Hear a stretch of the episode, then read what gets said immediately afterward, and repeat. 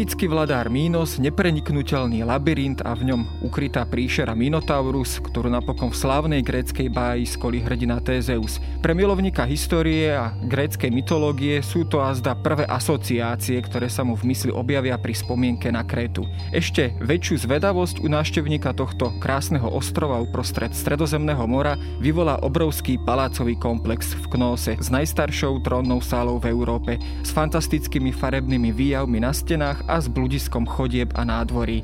Napriek mimoriadne vysokej pozornosti historikov však o nositeľoch tejto dávnej kultúry doby bronzovej vieme stále málo. Vedci stále nerozlúštili ich písmo a aj preto o ich politickom či náboženskom živote môžeme zatiaľ vyslovovať viac menej iba hypotézy. Čo teda vlastne vieme o mínojskej civilizácii a čo znamenala vo svojej epoche? Moje meno je Jaro Valent, som zodpovedným redaktorom časopisu Historická reví a rozprávať sa budem s archeológom archeologičkou a egyptologičkou Veronikou Dubcovou Verešovou z Ústavu orientalistiky Slovenskej akadémie vied.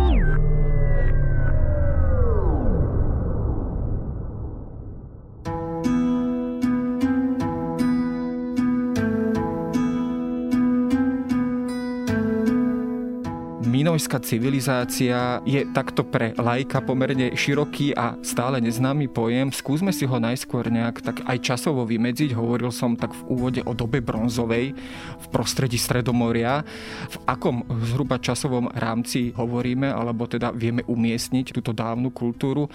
A často sa aj samozrejme spomína v tejto súvislosti aj mykenská civilizácia, aké časové rozpetie vlastne tieto dve civilizácie alebo tieto dve kultúry vlastne oddeluje. Takže keď hovoríme o minojskej civilizácii, hovoríme o civilizácii alebo kultúre, ktorá sa rozvinula na ostrove Kréta, predovšetkým počas 3.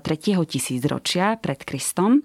No a taký ten najväčší rozmach v podstate môžeme datovať do obdobia od toho 19.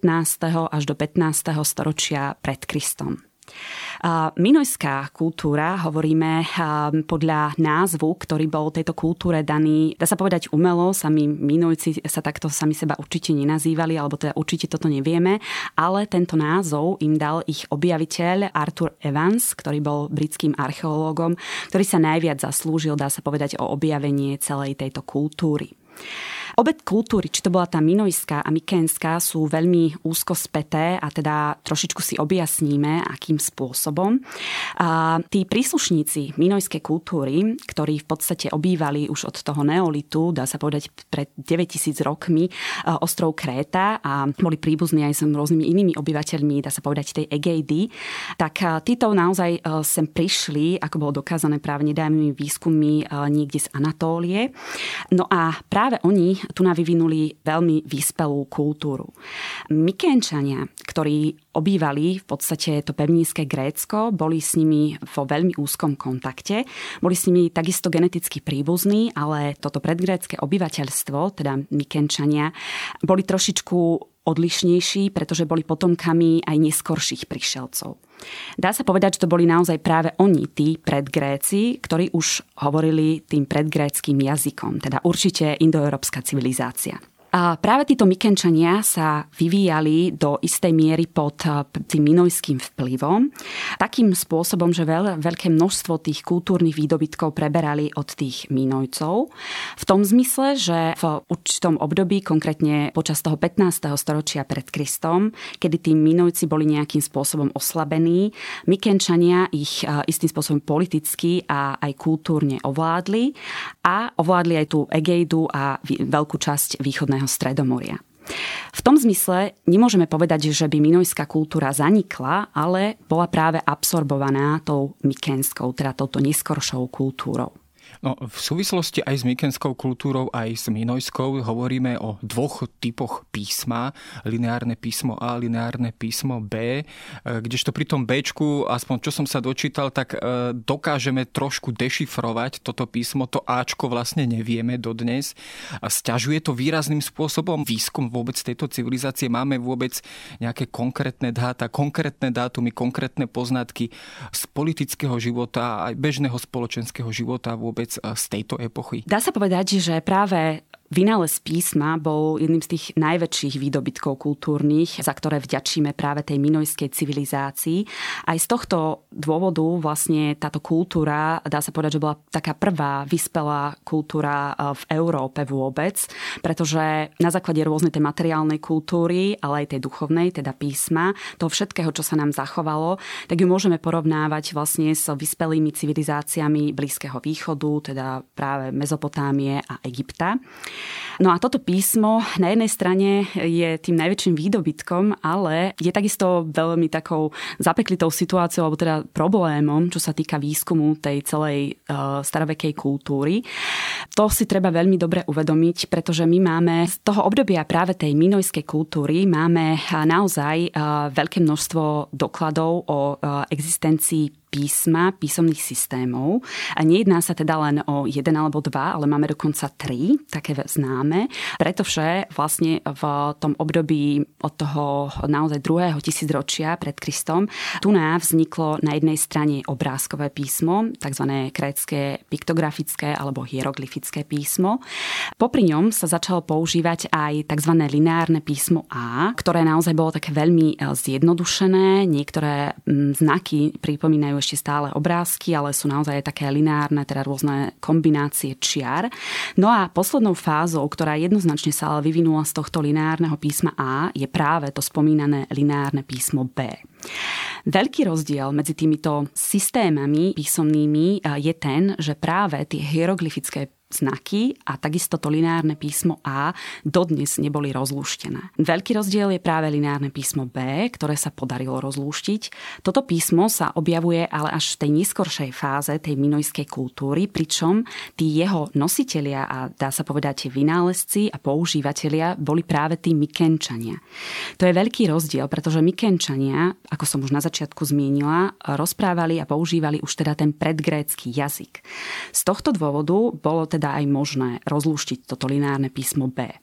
Na rozdiel od neho, to lineárne písmo A, ktorým hovorili a ktoré používali práve tí minojci na Kréte aj počas toho ich najväčšieho rozmachu, tak my absolútne nevieme, v podstate nepoznáme ten ich jazyk. Takže tam to rozluštenie je naozaj, dá sa povedať, nevieme či nemožné, ale veľmi, veľmi komplikované. My vieme niektoré slová rozluštiť na základe porovnania, ale je to stále len veľmi malý zlomok a o tej celej spoločnosti nám to žiaľ veľa nepovie.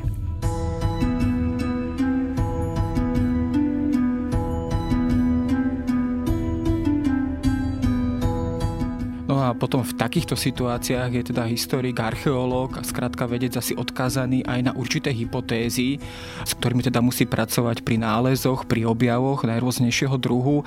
Keď by sme možno vymenovali také tie základné, asi s tou prvou možno prišiel už spomínaný Arthur Evans, ktorý teda pracoval tak trošku s tou starou gréckou mytológiou.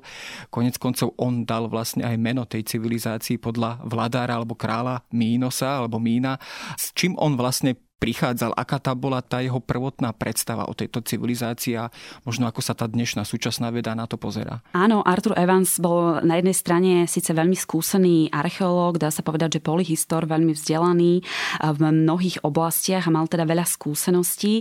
Podobne ale väč, ako väčšina tých jeho súčasníkov na, na vlastne konci toho 19. a začiatku 20. storočia z veľkej časti vychádzala a opierala sa áno o tú antickú a starovekú mytológiu, ale aj teda mnohé písomné pramene, ktoré nám zanechali práve antickí autory, z ktorých, ako my dnes s odstupom samozrejme vieme, tak veľa tých dát nezodpovedá úplne skutočnosti. Pre týchto prvých priekopníkov archeológie ale boli doslova takým vodítkom. Bol to aj prípad, podobne ako možno Šlímana v Troji, tak to bol aj prípad Evansa, ktorý išiel v podstate do výskumu na Kréte práve s takým tým pozadím vedomostí o nejakej vyspelej kultúre, ktorej podľa tých antických správ mal vládnuť práve ten bajný kráľ Minos. Tá zhoda okolností, ktorá v podstate viedla k tomuto objavu, je naozaj neuveriteľná, pretože Evans, keď začal vlastne kopať na mieste Knossos, ktorý je teda dnešným miestom toho objaveného paláca, tak naozaj už v prvý deň sa prekopal do tzv. tej trónnej siene, ktorá je určite mnohým veľmi známa s, dá sa povedať, takým monumentálnym sedadlom, ktoré jednoznačne vyzerá ako trón. No a tu v podstate sa začala, dá sa povedať, vynárať taká predstava tej civilizácie. A teda túto predstavu vďačíme naozaj práve tomu Evansovi, pretože keď sa cítime do jeho kože po týchto objavoch, kde objavil naozaj neskutočné množstvo architektonických pozostatkov, drobných nálezov, úžasných umeleckých diel a teda aj tých písomných prameňov, tak v podstate mu pripadla neskutočne ťažká úloha toto celé nejako zrekonštruovať bez tých písomných prameňov. Čo by sme my vedeli o starovekom Egypte alebo Mezopotámii, keby sme nemali písomné pramene? Toto je niečo, čo si naozaj treba veľmi uvedomiť pri už len návšteve práve tej Kréty, keď vidíme a obdivujeme tie neskutočné pamiatky a teda trošku sa zvážiť nad tým, čo sa o tom všetko vie. Dá sa povedať, že on aj si vypomáhal tak trošku s tým kontextom, ktorý bol povedzme na tom Blízkom východe v Egypte, že vlastne išiel po rovnakých stopách, po rovnakých schémach, alebo ho niečo na tej Kréte vyslovene zaskočilo, prekvapilo, čo vyslovene odlišovalo túto kultúru od zvyšku vtedajšieho civilizovaného sveta, keď to takto povieme. Áno, on v podstate na jednej strane pri tej interpretácii interpretácií vychádzal na jednej strane z tých antických zdrojov, teda takých tých európskych, ale eh, on bol teda jednoznačne vzdelaný aj práve v tej blízkovýchodnej archeológii, udržiaval kontakty s tedajšími odborníkmi na túto oblasť. No a on naozaj veľmi veľa porovnával tieto obidve, eh, alebo teda mnohé kultúry práve s tou kréckou, kde videl na jednej strane veľa podobností. Na druhej strane ale dá sa povedať, že Evans bol aj trošičku zaujatý v tom zmysle, že jednoznačne toto bola Európa. Bola to prvá európska vyspelá civilizácia. A on tu v podstate chcel, nechcel, ale jednoznačne videl akoby takého toho predchodcu práve tých vyspelých civilizácií, nehovoriac o jeho vlastnej domovine, teda Británii, tej monarchii, tak videl akoby taký prvý predobraz, dá sa povedať, tej európskej veľmoci, európskej monarchie na čele s tým panovníkom, ktorý sedí na tom tróne. Toto je niečo, čo naozaj mu nemôžeme uprieť, čo možno trošku spôsobil problémy pri tých jeho interpretáciách, ale ani sa mu nemôžeme tak úplne diviť vzhľadom na to, že to, čo objavil, bolo naozaj nevydané a dovtedy jednoznačne absolútne jedinečné. Pri štúdiu tejto témy som sa stretol s takým e, zaujímavým pozorovaním, alebo teda faktom, ak to takto nazveme, že vlastne dodnes sa nenašli nejaké presné zobrazenia konkrétnych vladárov, konkrétnych panovníkov a vlastne dodnes ani nevieme, teda, či naozaj takíto panovníci tam reálne existovali, v akej miere.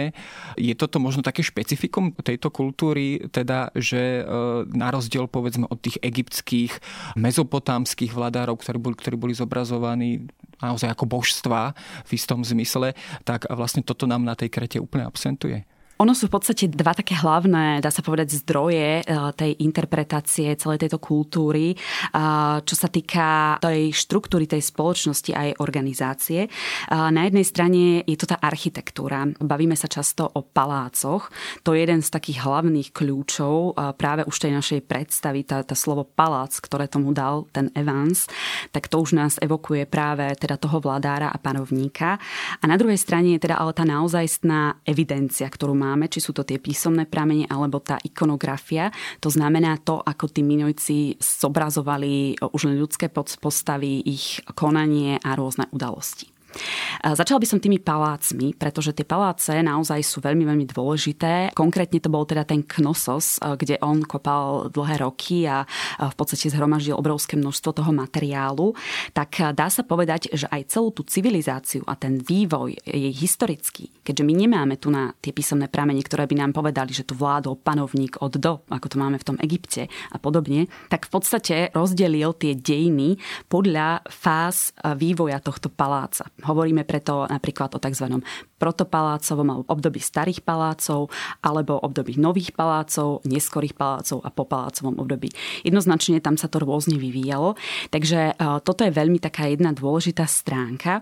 Ten palác, už to slovo, ako som naznačila, je veľmi také trošku zavádzajúce, pretože jeho k tomu viedli samozrejme rôzne dôvody. Boli to naozaj monumentálne komplexy, ktoré naozaj mu evokovali práve tie európske paláce s nádvoriami, s tými sálami veľmi e, naozaj veľmi reprezentatívne, s nástenými malbami, veľmi honosné. Takisto so skladmi obrovskými, svetiňami, takže jednoznačne to boli centrá, dá sa povedať, toho kultúrneho, ale aj hospodárskeho a náboženského života. To je všetko veľmi zaujímavé. Samozrejme, Knossos nebol jediným palácom. Ďalšie dva veľké paláce boli napríklad Festos a Malia, plus e, zo pár ďalších trošku menších.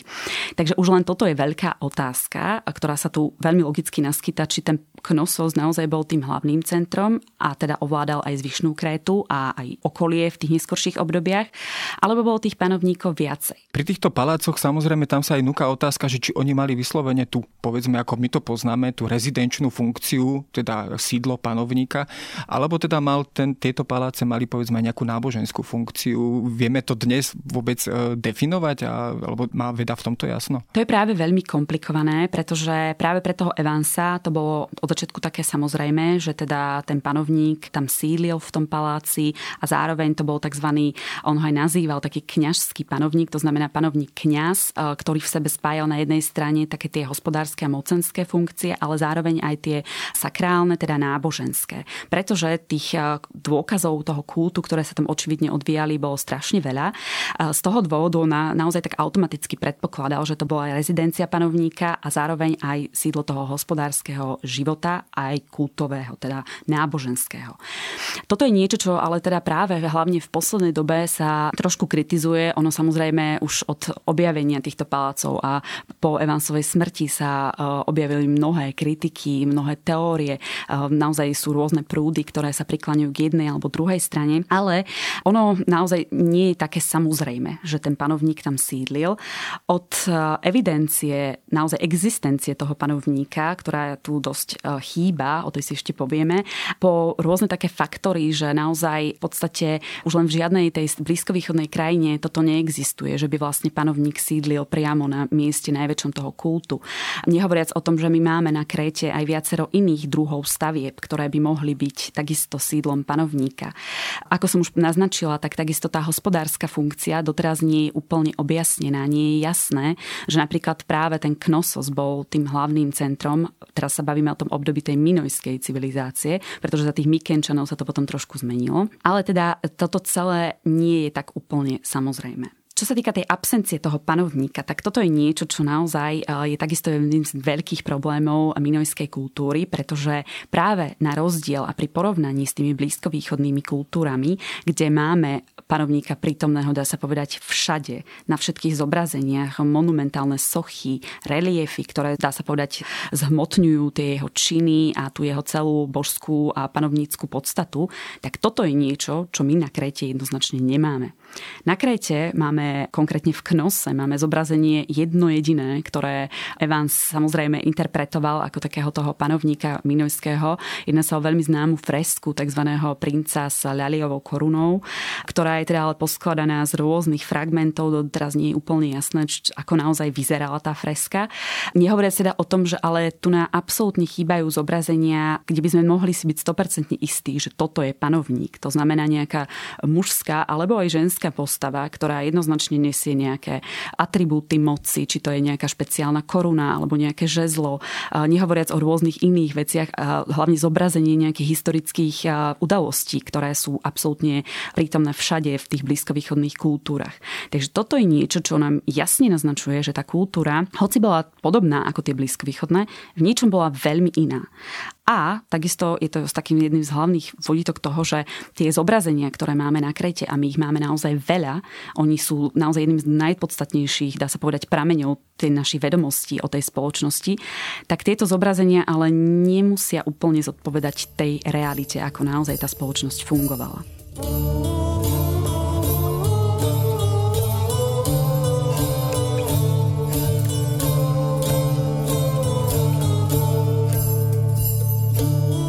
Keď sa pozrieme na tie samotné zobrazenia, tie sú naozaj fascinujúce. Myslím, že keď ich Evans objavoval, tak sám bol prekvapený, že aj na tú dobu boli v podstate moderné, niekedy pripomínali naozaj až také secesné malby, secesné motívy, čo korešpontovalo s tou jeho dobou, v ktorej on práve žil. Ale stretávame sa tam naozaj s takými výjavmi, častokrát zobrazením takých ženských božstiev, to je aspoň teda mňa osobne vždy na tejto e, kultúre vlastne zaujalo. Toto zobrazenie týchto ženských božstiev je tam pomerne výrazné. Signalizuje to niečo podľa teba? Jednoducho bola tá kultúra v tom náboženskom slova zmysle povedzme orientovaná práve na tie ženské božstva alebo bola to nejaká aj výrazná, vysoká spoločenská funkcia určitých náboženských služobníčok, ktoré mohli zastávať tieto ženy? Toto je práve tiež jeden z veľmi takých, dá sa povedať, zarážajúcich fenoménov, ktoré vidíme na tej Minojskej krete, že naozaj, ako si sám naznačil, tak tie zobrazenia ženských postav jednoznačne prevládajú na tej kréte. To je proste takisto absolútne fascinujúce oproti iným kultúram a to je takisto napríklad je základom niektorých teórií, že tam v podstate nebol panovník, ale že to mohla byť žena, ktorá v podstate nejakým spôsobom vládla na tej kréte, či už teda ako panovníčka alebo e, kňažka. Existujú a sú veľmi uznávané, dá sa povedať napríklad teórie, podľa ktorých tá trónna sieň v podstate nefungovala ako trónna sieň v tom dnešnom alebo už v tom starovekom orientálnom slova zmysle, kde teraz slúžila ako primácia sála toho panovníka. A ako vieme, že napríklad podobne fungovali tie neskoršie mykenské. Už len tu je veľký rozdiel. Tak tu sa veľmi často predpokladá, že tieto siene, pretože dokonca v samotnom knose my vieme, že bola ešte oveľa väčšia a iná trónna sieň, podobná dokonca s takýmto trónom, tak eh, slúžili pravdepodobne nejakým kultovým účelom. Toto je jeden z takých hlavných, eh, dá sa povedať, javov, ktoré vieme my vypozorovať práve na základe tej ikonografie z toho minojského náboženstva, že takisto tie zobrazenie tých božstiev sú veľmi také ambivalentné. Ako som už povedala, že je veľmi ťažké identifikovať panovníka, tak je takisto veľmi ťažké identifikovať božstva. My máme jednoznačne veľké množstvo zobrazení, či už tých ženských alebo niektorých mužských, ale teda veľmi málo mužských postav, ktoré nevyzerajú ako obyčajní ľudia. To, to treba zdôrazniť. Jednoznačne sú odeté naozaj v takých honosných kostýmoch, majú rôzne také atributy alebo rôzne napríklad špeciálne pokrývky hlavy, sú sprevádzané napríklad fantastickými bytostiami, čo už teda jasne naznačuje, že to neboli úplne normálni ľudia. Ale či sa naozaj jedná o tých panovníkov alebo o tie božstvá, alebo len kňazov, ktorí v podstate zastupujú a predstavujú tie božstvá, ako práve je jedna tá teória, to nie je úplne jasné. No a práve pri tej trónnej sieni napríklad sa predpokladá, že tu mohla vystupovať, zasadať na ten trón nejaká kňažka, ktorá v podstate zastupovala a evokovala, respektíve hrala to božstvo a predvádzala tzv. toho epifániu, v podstate to zjavenie toho božstva. Že toto bol jeden z takých hlavných rituálov toho celého minojského náboženstva. No, mne sa automaticky pred oči vybavuje samozrejme tá známa soška alebo sošky, to, to je vlastne celý rad sošiek, ktoré zobrazujú práve toto ženské božstvo ako e, ženy s odhaleným poprsím, ktoré držia v dvoch rukách hadov a teda vyslovene to evokuje určité nejaké kultové postavenie týchto žien. Máme možno aj niektoré ďalšie takéto ikonografické symboly vyslovene, ktoré charakterizujú túto kultúru. Opäť, keď sa tam pozerám, to sú tam tie dvojité sekery a veľmi často Často sa tam objavuje e, motív býka, alebo teda mladíkov, ktorí preskakujú býka. Boli to povedzme motívy, ktoré boli charakteristické alebo dominantné pre tú kultúru? No, e, ono práve, toto množstvo tých zobrazení, ktoré som zmienila, tak e, je teda veľmi ale neurčité a áno, ako som povedala, mnohé vyzerajú ako božstva, ale tá identifikácia je naozaj veľmi ťažká. Ty si zmienil napríklad práve tie veľmi známe fajansové figurky, ktoré boli teda nájdené v Knose Jednalo sa o tri figurky, dve z nich sú zrekonštruované, také veľmi známe, ktoré e, proste držia tie hady v rukách. Toto je krásny príklad také tej ukážky, ako bolo celé to náboženstvo aj už len Evansom a neskôršími bádateľmi rekonštruované, ktoré sa samozrejme snažili identifikovať teraz nejakú jednu hlavnú bohyňu alebo e, bohyňu s rôznymi aspektami alebo práve na základe tých rôznych atribútov, ktoré napríklad držia v rukách alebo majú na hlave alebo s ktorými sú nejakým spôsobom spojené alebo teda viacero božstiev, hej, teda množstvo bohyň, ako to poznáme práve aj z tých iných kultúr.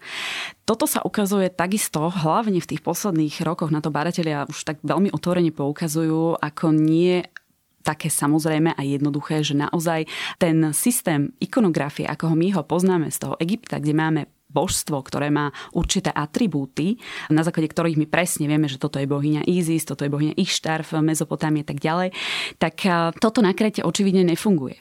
Pretože keď si zoberieme už len tie známe bohyne s hadmi, tak napríklad v podstate my nemáme okrem nich takmer žiadne iné ženské božstva alebo ženské postavy, ktoré by držali hady ako oni. Toto je v podstate absolútna výnimka. My máme bohyne, ktoré, alebo teda tie postavy, ktoré sú obklopené napríklad grifmi, sfingami, majú na hlave vtáky, držia v rukách vtáky alebo podobne proste obrovské množstvo kombinácií s rôznymi tými jednak zvieratami, fantastickými bytostiami alebo symbolmi ale na základe toho sa dodnes naozaj nepodarilo identifikovať nejaké konkrétne božstva a to ich e, náboženské pozadie, že by toto bola teraz bohyňa hadov alebo bohyňa zeme alebo bohyňa proste ničoho iného, tak toto naozaj dodnes nie je možné identifikovať. Myslím, že práve tento Evanson aj prišiel s takou hypotézou akejsi bohyne alebo matky zeme, ako akéhosi prírodného božstva, ktoré bolo ako keby tým ústredným božstvom na Krete. Pracuje sa aj s touto hypotézou alebo s touto teóriou, alebo už je jednoducho vyvrátená? No on naozaj teda pod vplyvom rôznych iných štúdí, ktoré v tej jeho dobe nejakým spôsobom boli veľmi populárne, len zmiením teda veľmi známu práve Jamesa Frasera a jeho veľmi známu knižku Zlatá ratolesť, kde on naozaj razil veľmi túto teóriu veľkej hlavnej bohyne a jej syna, umierajúceho boha, ktorý sa teda s vegetačným cyklom vracia. Toto toto je taká, dá sa povedať, veľmi populárna predstava o tých pohanských náboženstvách v tej Evansovej dobe. A práve pod vplyvom toho, nehovoriac pod vplyvom rôznych drobných indícií, ktoré si ten Evans poskladal, tak on naozaj bol presvedčený o tom, že tam bola teda tá jedna hlavná bohyňa. Vychádzal proste z mnohých náznakov, ako hovorím, tá ikonografia je naozaj veľmi metúca. S tým, že on teda si predpokladal, že tam bolo druhé to mužské božstvo, teda tento jej syn, ktorého teraz pospájal jednak s tým panovníkom, že to bol jeho taký predstaviteľ, jednak teraz s ďalšími tými zobrazeniami.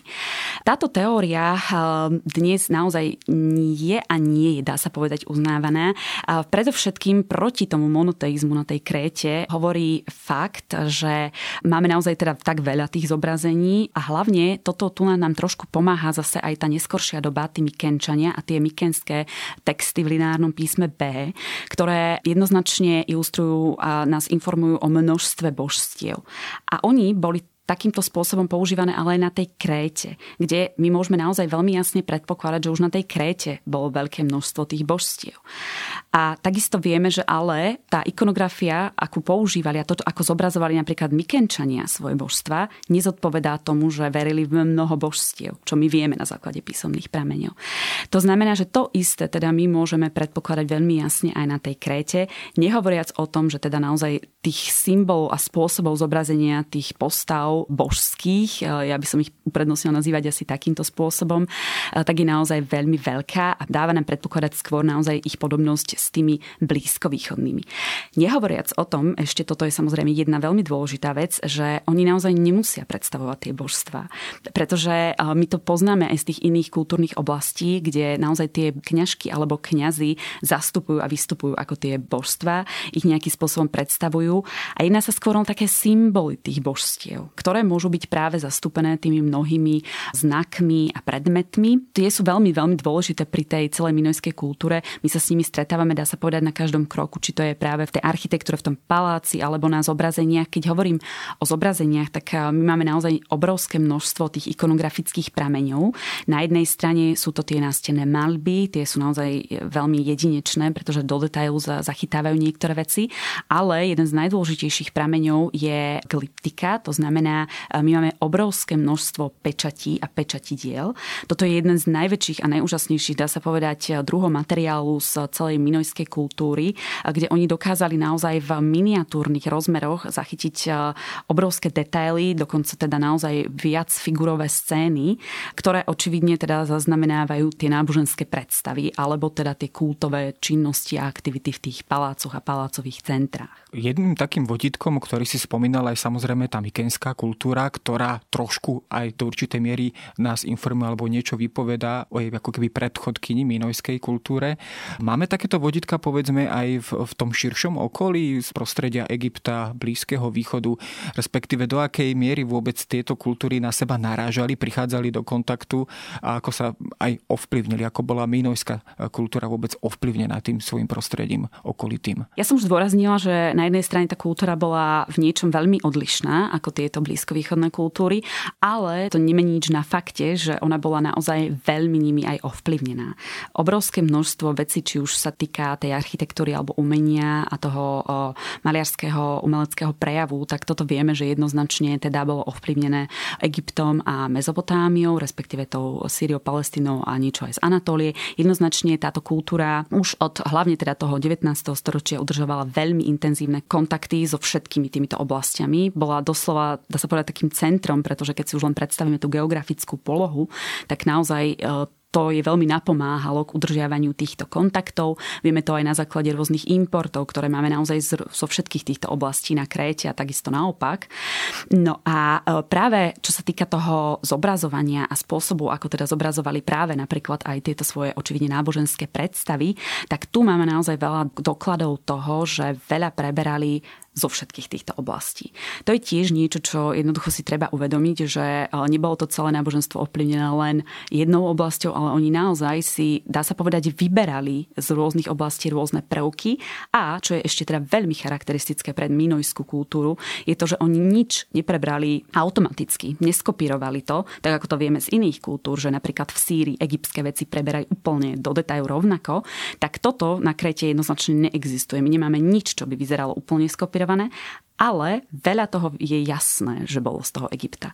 Ako taký najzákladnejší príklad by som eh, vybrala, keď som zmienovala fantastické bytosti, tak či to boli z Fingy, tak samozrejme toto sú bytosti, ktoré boli prebrané z Blízkeho východu. Ono sa už ťažko určuje, či priamo z Egypta, alebo cez Sýriu, alebo cez Anatóliu a podobne, pretože sú veľmi transformované. Ale jeden zo základných eh, ukazovateľ tej prepojenosti aj tej, tých náboženských predstav a hlavne teda tej ikonografie je napríklad tzv. minojský gén Genius. To je veľmi fascinujúca postavička, ktorá sa objavuje v tejto eh, mínojskej ikonografii. Je to naozaj taká príšera, ktorá v podstate pripomína niečo medzi hrochom, oslom a dru- nejakým druhom hmyzu. Je to proste naozaj absolútne neidentifikovateľná bytosť.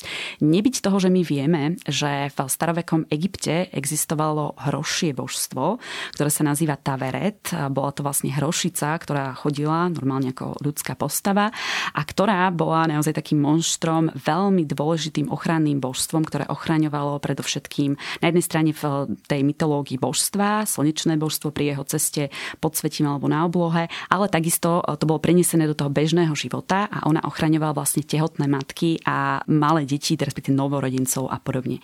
No a jednoznačne taký ten vývoj, ako my prvýkrát vidíme toho minojského génia v tej ikonografii, tak nám jasne ukazuje, že to bolo prebrané práve z toho Egypta. V súvislosti s touto civilizáciou a minojskou kultúrou, tak tam sa najčastejšie hovorí aj v tej popularizačnej forme o konci vlastne tejto kultúry a na to opäť existujú viaceré hypotézy a je to v podstate jedna veľká záhada.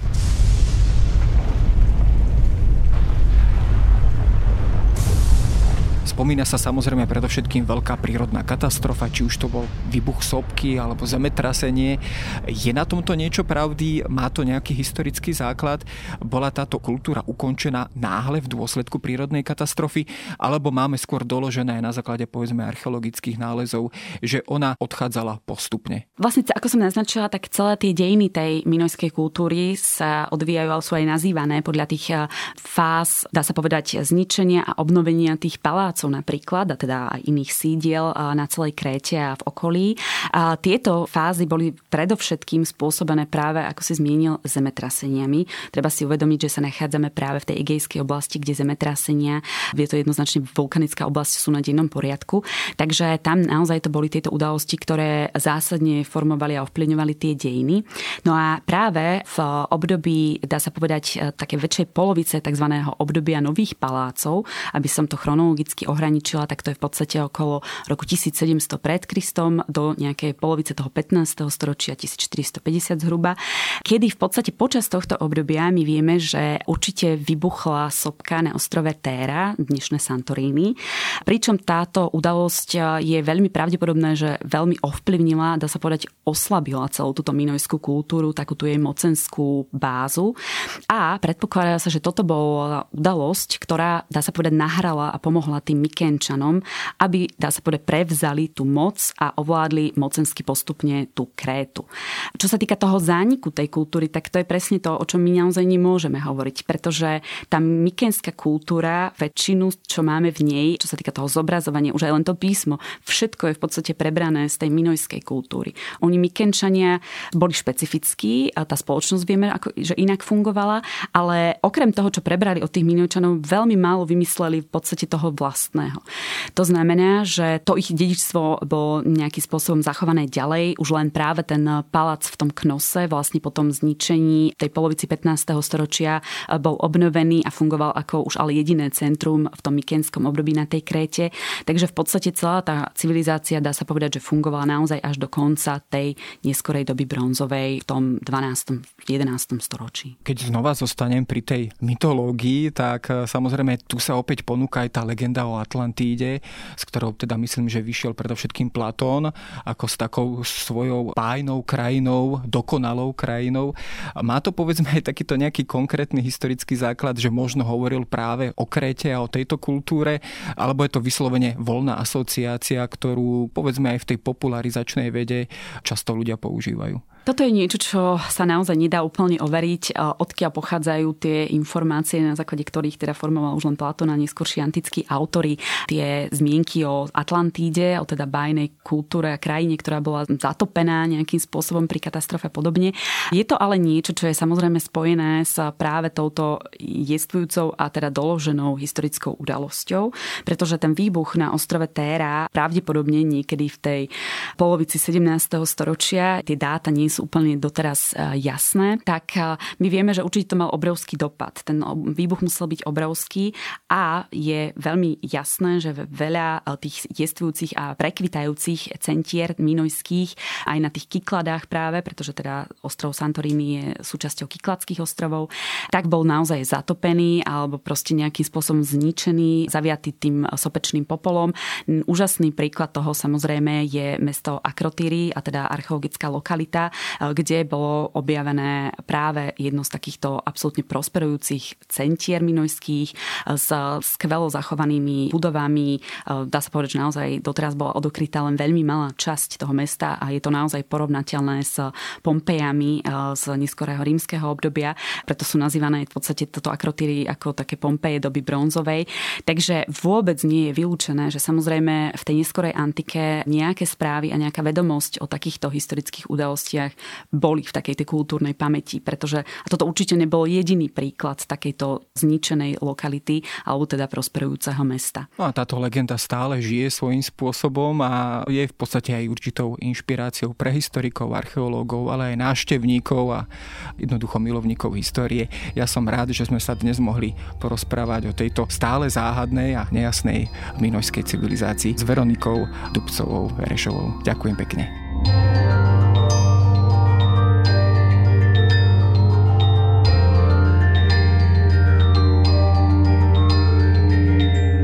Je na dnes všetko. Počúvali ste Dejiny, týždenný podcast denníka SME a historickej reví. Podcast Dejiny vychádza každý týždeň v nedelu. Prihláste sa na jeho odoberanie vo svojej podcastovej mobilnej aplikácii na platformách Google Podcasty, Apple Podcasty alebo v službe Spotify. Všetky diely nájdete aj na adrese sme.sk lomka dejiny alebo historickareví.com. Ak sa vám podcast páči, môžete ho ohodnotiť. Ak nám chcete poslať pripomienku, môžete sa pridať do podcastového klubu denníka SME na Facebooku alebo mi poslať mail na adresu jaroslav.valent.sahy.sk Ja som Jaroslav Valent a na výrobe tohto podcastu sa podielala aj Jana Maťková.